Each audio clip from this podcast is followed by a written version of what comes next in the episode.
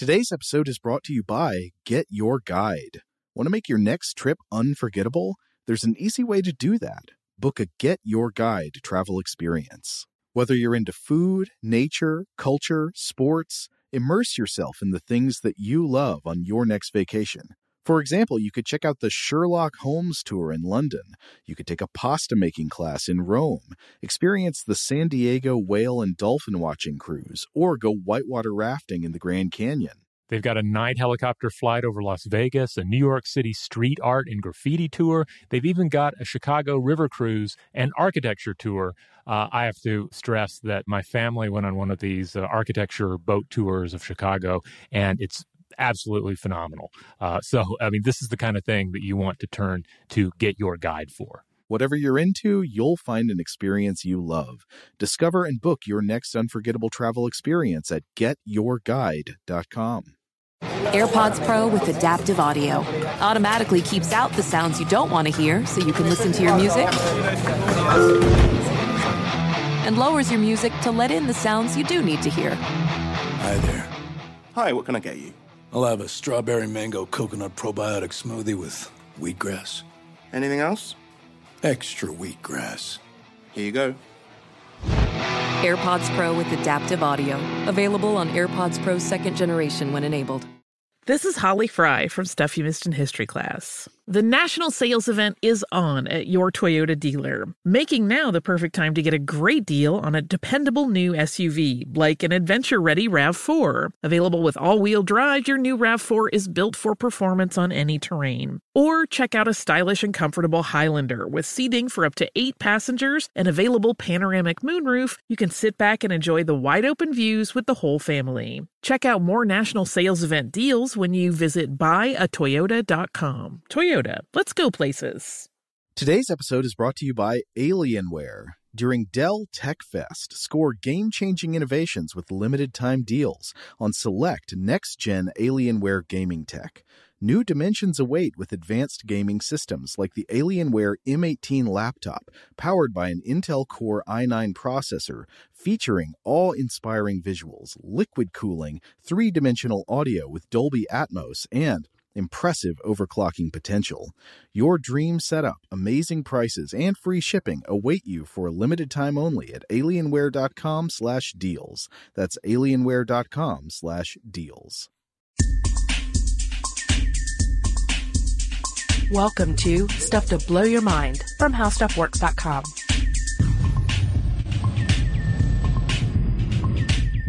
Hey, welcome to Stuff to Blow Your Mind. My name is Robert Lamb. And I'm Julie Douglas. Julie, take us back to 1964. We're uh, we're picking up a newspaper.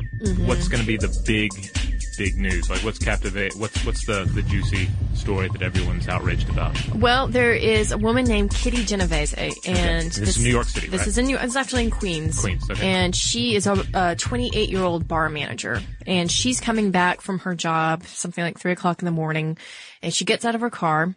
And she's walking and she is, uh, all of a sudden she's in hot pursuit by this guy wielding a knife. Yeah. And she happens to be in, in a neighborhood, right? Mm-hmm. Um, and she calls out for help. He begins to stab her.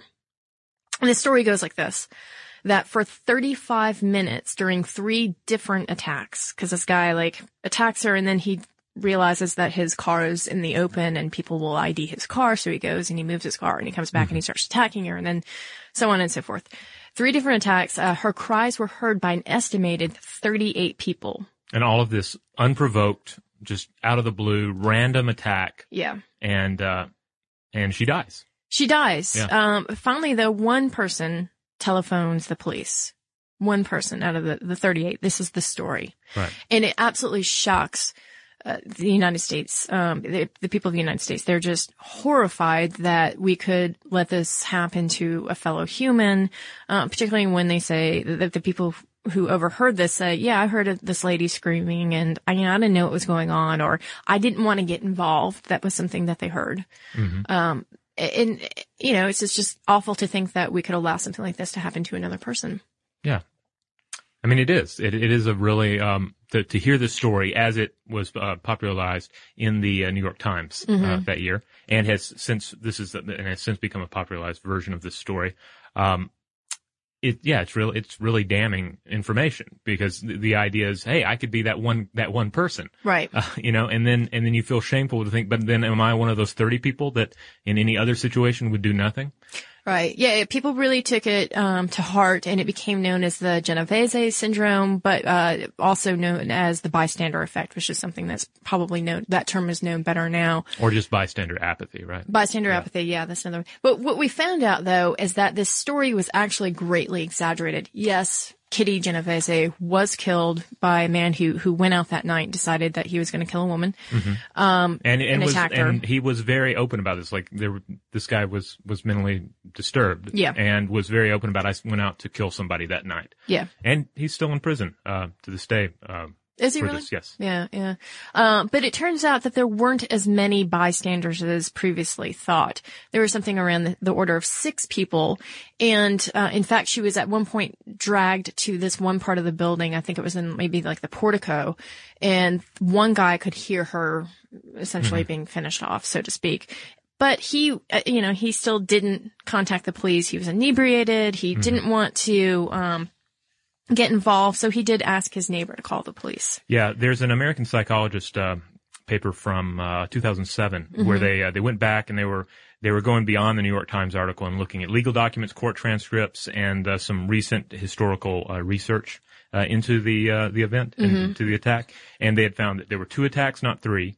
That the, uh, con- the the the way that the crime scene was configured uh, would have made it impossible for all but one of the known witnesses to have seen the crime in its entirety Yeah. and uh, the people, uh, the police may have been called in much earlier than thought, and she may have been alive when the cops arrived. Okay. So, Okay. And the reason why we're bringing all this up is because, you know, whether or not the story was exaggerated, what it did is it actually uh, helped people to put a term to to something that actually is a real condition, the bystander effect. it kicked off enough outrage and public interest that we named it, and uh, a lot of really solid research uh, went into why uh, this kind of behavior exists in the crowds. Yeah, and we've seen this again and again. And in fact, Joseph DeMay, who who talks about the story and how it's exaggerated, uh, was asked on the show uh, on the media it's an NPR show. It's really great if you Yeah, it's haven't checked it out.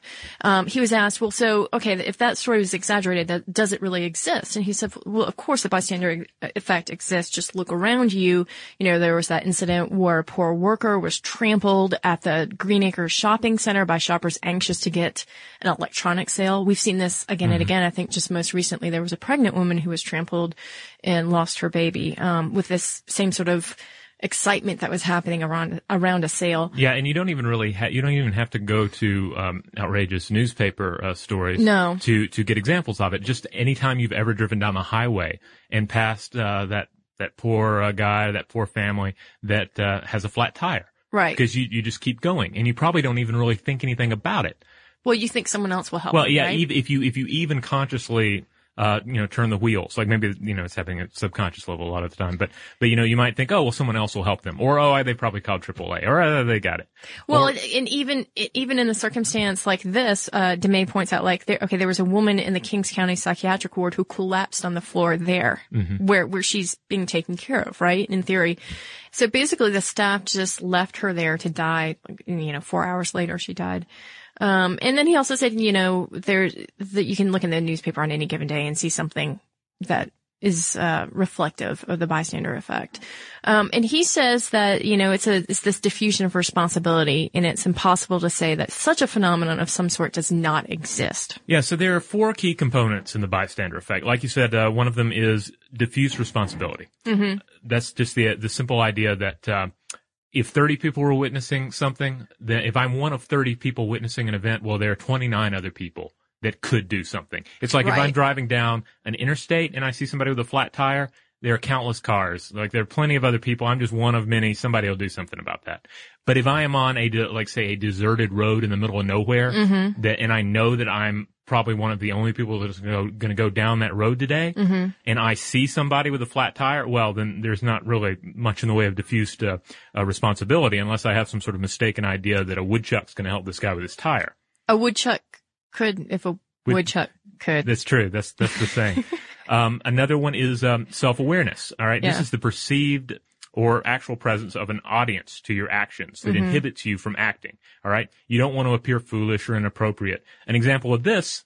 um, takes me back to this weekend when I was at the dentist office and I go in, I'm, I'm sitting down at the dentist office and they always have, you know, the TVs on and it's playing something annoying.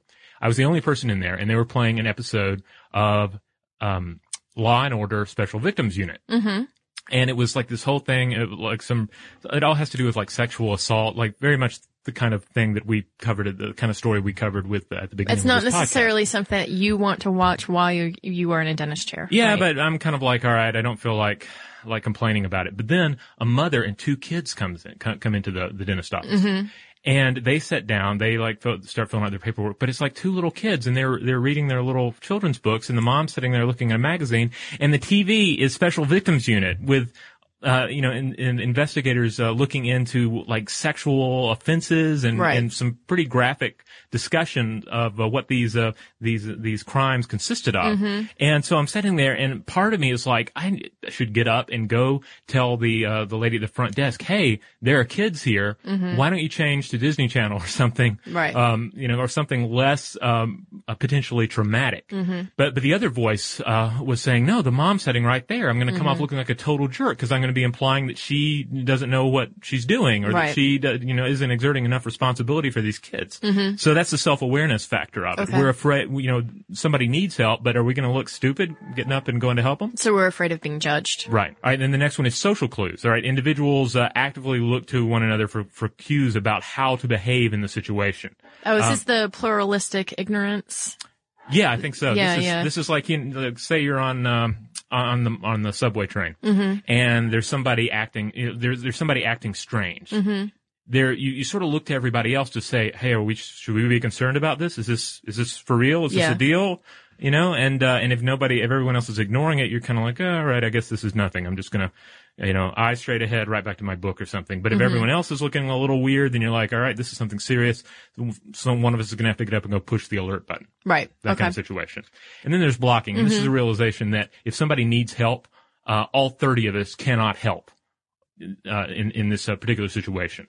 Like if, it, if it's a situation where you just need one person, maybe 2 to help this individual with their uh, situation, 30 people is just going to overwhelm them and mm-hmm. possibly make the situation worse. So is that that same idea of just shirking off the responsibility because Yeah. you figure that someone else is going to help or Right. Okay. Like, like you're, there are 30 people and then there's another person who has a cut on their finger. Mm-hmm. If we, if we all go and put a band-aid on it, mm-hmm. that's, the person doesn't need 30 band-aids. They need one, maybe two band-aids, you know, if they want to do the cross thing. But, um, That would be kind of awesome though, Yeah. and and horrible too. 30 Band-Aids crushed once, by yeah. thirty people just trying to get your your hand bandaged. Um, yeah, I, I mean this uh, again, this diffusion of responsibility I think is really interesting, and um, there are two rules that we usually operate in under when we're in society. One that we ought to help, right, Mm-hmm. and two that we ought to do what everyone else is doing. So these these temporary rules bubble up that we inadvertently create when we're a group, which we have, we're not even communicating to one another, you know, w- with language, right? Right. We're not even saying, Hey, let's not do this because we all feel okay with it. But somehow we all know that, you know, we're all bouncing off of each other and somehow are thinking to ourselves, okay, well, if you're not concerned about it, then I'm not concerned about it. And I think that's fascinating. And there were a bunch of BBC shorts um, that are, were experiments that you can go on YouTube and see them, where they show this in action, and I thought it was pretty fascinating. They they did one um, set of videos at the Liverpool Street Station in London, and there was an actor dressed in jeans and overcoat and sneakers, and he's crumpled up at the foot of the stairs, and he's saying to people as they pass by, "Please help me, please help me," and he lays there for 20 minutes, 20 minutes without anybody helping him which I think in and of itself is pretty interesting. yeah. But then they have a female actor do the same thing. She's dressed in a skirt and a jacket. She has a purse on and she's not saying help me, but she actually, she kind of looks dead actually. Uh, but she sprawled out on the stairs and 34 people pass in four minutes and they don't help her. And finally, there's a, a woman who is, uh, you see her behavior. It's really interesting. She starts to pass by and then she starts, she stops and, and she kind of looks around at other people like, Hey, isn't this weird? And then she kind of circles and hangs out, but she's not quite going to do anything yet. Out of nowhere, this guy comes up directly to the woman and says, are you okay? And then all of a sudden she's right by his side and she's saying, you know, can I help you? It's, you know, she needed that guy to come to, Right. to corroborate her concern. Yeah, and and you, you see that happen a lot. A lot. You know, it's like the first person to actually come uh, forward and try to help somebody. Then suddenly there are a few other people as well. Yeah. Maybe not all thirty, but suddenly it'll go from you know from nothing to five or six, just like that. Yeah, well, and this was the the most interesting one. This was the the third person in this experiment. It was the same actor from the from the first that was crumpled on the stairs with his jeans on, but um, now he comes back and he's dressed in like an impeccable, expensive suit, and he's crumpled up at the bottom of the stairs, and it takes just six seconds for one person to help him, which then attracts this crowd of of people who are now around him saying, yeah, yeah, can you, can I help you? So there is this one element where, where, yeah, we're, we're sort of ceding our decisions to other people, but then it's sort of like, well, if you're, if you look socially, like in the, in the, the most correct role, then you're probably going to get more help, right? Right. Cause he looked important. All right. Well, we're going to take a quick uh, break, and when we come back, we're going to look at some of that uh, hard research that uh, that popped up uh, following this uh, the, the uh, Genovese case. This podcast is brought to you by Intel, the sponsors of tomorrow, and the Discovery Channel. At Intel, we believe curiosity is the spark which drives innovation.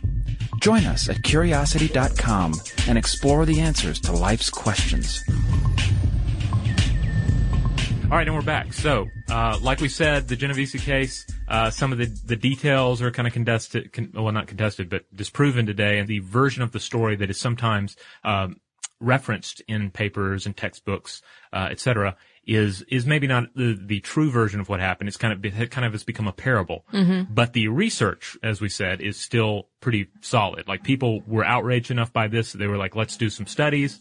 And uh, and the first big study was this one by um, uh, Darley and Latane, right? Yeah, John Darley and Bibb Latane, uh, that this whole Genovese syndrome or uh, bystander effect really inspired them to to try to look at this in multiple models Okay. and really ferret what, out what was going on.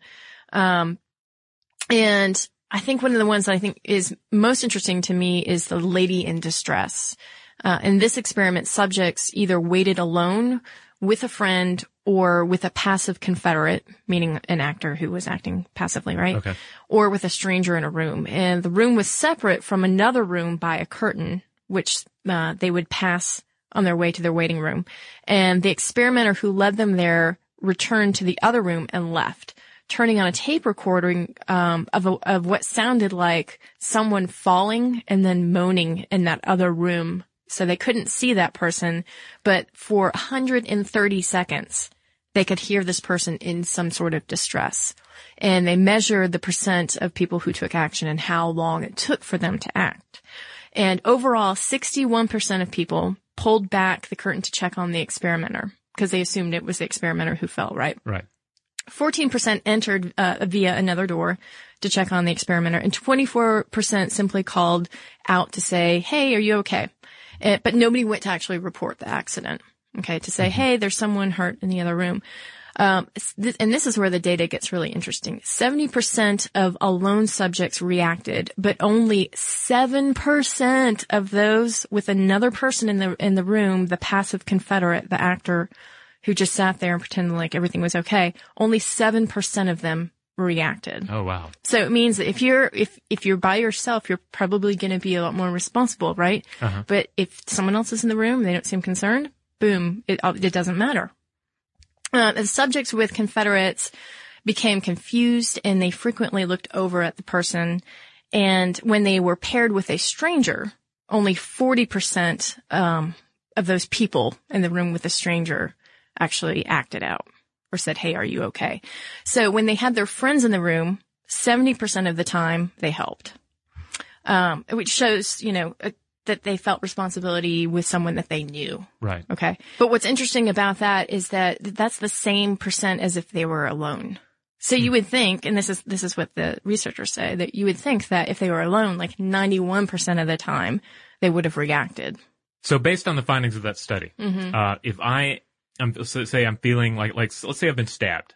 No, no, that's a bit sad. Let me, let me, Yeah, yeah, I was gonna say. let's say I have, um, I'm feeling really sick and I'm, Oh, you're on- about to puke? I'm about to puke Ugh. and I'm, uh, I'm on the, the MARTA train, taking the train to work. Okay. And I get to choose which car I'm going to throw up in. Mm-hmm. Um, and and after I throw up, I'm really going to hope somebody helps me and gets me to a hospital. Mm-hmm. Uh, what is the appropriate number of people on the train? Oh my goodness, is this like a test? Yeah, this is a, a test, or you know, just asking your learned opinion. Oh my goodness. Oh yeah, even even better. I'm just gonna say that maybe one or two other people on the train with you is greatly going to increase your chances Okay. of, of getting aid. but not one. If it's just one person, If it's one, even better. oh okay, That's my opinion, right? Just from what we've seen, that the, the, the lower the amount of people around you, the more apt they are to help you, correct? Okay. But if you're, if you're about to puke all over the place and 30 people are in the train with you, they're all gonna back away. yeah, or I've already changed cars. well, it's, it's it definitely uh, provides a lot of insight into how uh, crowds think. I mean, there's more to how crowds think. We have, I believe we've covered some of this in the past, uh, talking about uh, group think and um, and how crowds re- respond uh, uh, on a um, on a mental level. Uh, in a, in our very very recent episode, we Mhm. discussed. Sort of the physics of crowds and how uh, a large number of people can can quickly uh, spiral out of control, Right. And, and become this like the movement, the physical movement of the crowd becomes something that cannot be predicted or controlled. Well, and the psychology is so interesting because going back to the the lady in distress um, experiment that Labat did, um, is that the, the interveners, the people who did something, they claim that they acted that way because the fall seemed serious and it was the right thing to do. But the non-interveners who were with the other people said that they were unsure what happened. Um, and they decided it wasn't serious. And some felt that they didn't want to embarrass the researcher Huh. which was that whole judgment Yeah. part, right? Um, so they were really influenced by the people that were in the room with them. And you just don't think that when, when you're, you're making individual decisions, you don't even realize that on that level, you're sitting there calculating whether or not the, the person next to you is, uh, unless you're highly self-aware, right? Right. Usually don't realize that that person's having an effect on your decision making processes, which again brings into the whole question of free will about Right. whether or not it really exists. And uh, this uh, this study is especially interesting given the um, the the way our lives have been affected by uh, social media and the internet. Uh, Mhm. because you, you you everyone has seen stories in the past year or two where somebody, um, you know, basically put out a cry for help on Facebook hmm on their Facebook profile, and then and and in some of these cases nobody really did anything. And then the person dies, or um, you know, ends up uh, trying to take their own life, or something to this effect. And uh, and people are like, well, why didn't we do anything? Why Mhm. did we just sit there and uh, just scan over their their their depressing uh, Facebook status update, or why did we pre- even maybe press ignore? Mhm. Well, you know, why didn't we we do something? You know? Yeah, I was thinking about that too. That that when we talk about crowds these days, we really need to probably redefine what a crowd is because it, it's not doesn't have to be a bunch of people in a, a, physical room together. I mean, we have a crowd action uh, via the internet these days with just as many community ties. Yeah, I saw. Uh, I was looking at a paper earlier um, from Georgia Institute of Technology, Georgia Tech, uh, Mhm. here in town, and they were actually using the bystander effect um, as a as a way to try and understand patterns of participation in Mhm. online classrooms. So I found that interesting. Like uh, they were kind of you know taking it slightly out of its context because bystander um, effect deals more specifically with people responding to Mhm. uh, you know a, a bad situation, uh, someone that's injured, somebody that's in danger, more of a life and death type of a thing rather than uh, are you paying attention to the lecture or not, or are you you know participating in class? Right. But uh, but apparently, but it did supply some insight into how these classrooms behave and and to what degree they're going to interact with the class. That makes total sense to me. In fact, that's, you know, being in a classroom, I'm sure everybody knows that, um, you know, whether or not you were eight years old at the time or 20 years old, when someone says something or something happens, don't you all look at each other to see how you're going to react? Right. I mean, it's a classic case of how a, a crowd affects one another. Yeah, and it, you know it's one of those things too. If you're in a classroom where most people just do not care, Mhm. I, I feel like a lot of times you're going to be less likely to be the, the the brainy egghead who's going to interact with the teacher. I mean, Mhm. You could have an amazing lecturer, but if most of the people in there are sleeping or just kind of you know shooting evil eyes at each other, then uh, Drawing unicorns. drawing unicorns, then uh, then you're it feels like you're going to be less uh, less likely to interact. Whereas if the class the class as a whole is really engaged, there's going to be this energy of engagement, Mhm. and you're going to want to be like, yeah, these are my thoughts on uh, you know the fall of Byzantium. Speaking of, of unicorns and doodling, didn't Uh-huh. you just post something recently on Facebook about how that actually helps you retain information in a meeting? Yes, yeah, I I was really uh, Uh, yeah, that was uh, just came out the other day. Put it on the Facebook um, uh, profile for stuff to blow your mind. And uh, and uh, yeah, yeah, that it was a TED talk actually. Yeah, Yeah. yeah. I, I want to check that out because I was pretty excited about that. Yeah, yeah, I had it on, but I was doodling, so I didn't really. Of course. Yeah, Yeah, yeah. But you retained everything. Yeah, but Yeah. no, no, that makes sense because I, I, I doodle a lot, and uh, and some of my note taking is borderline doodling. It's just kind of Well, I've noticed just when you and I talk about podcast subjects sometimes, um, when we meet beforehand just to say, Hey, what are we going to talk about? That you draw a lot of pictures when, when you're talking about a subject. you mean when I'm explaining. You're it, or- illustrating okay, it. It's yeah. pretty great. Well, We should post those actually sometimes. Well, sometimes it's about like you know I'll, I do a lot of talking with my hands sometimes, Mm-hmm.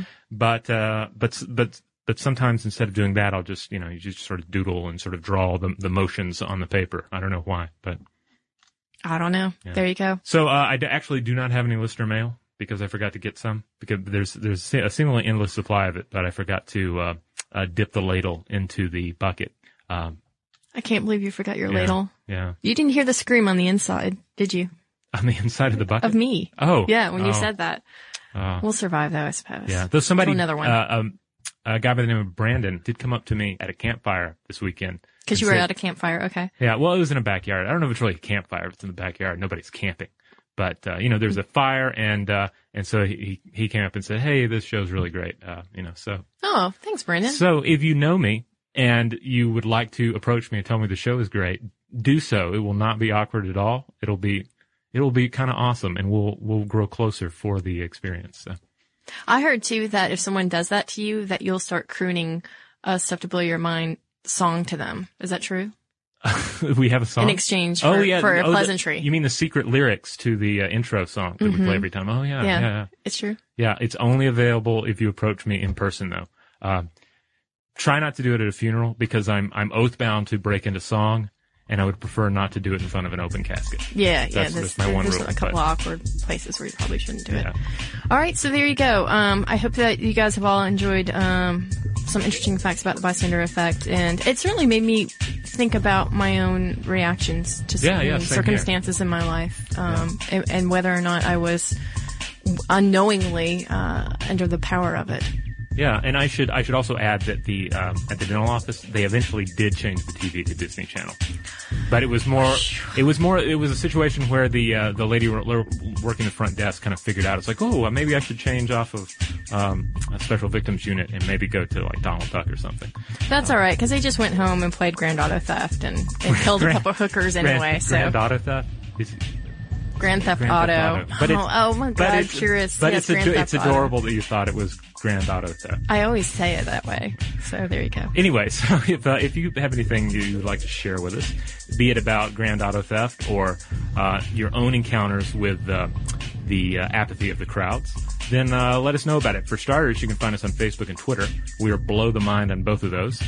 And you can always drop us a line at blowthemind at howstuffworks.com.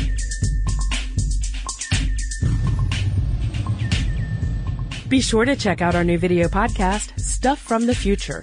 Join How Stuff Works staff as we explore the most promising and perplexing possibilities of tomorrow. Hey Sarah, I love that spring break vlog you posted on Zigazoo. OMG, you watched it? Yeah, it was so cool. I think you're so talented. Social media is only positive with Zigazoo, the world's largest and safest social media network for kids. In Zigazoo, all community members are verified kids just like yours, and all content is fully human moderated. Try out Zigazoo this spring break. Download the Zigazoo app today. Does money stress you out? Let Facet flip your financial chaos into clarity. Finding Facet immediately put us at ease. Facet's innovative approach to financial planning ensures your money works as hard as you do, enabling members to experience the joys of having your finances in order. And That makes us Facet for life now, I guess.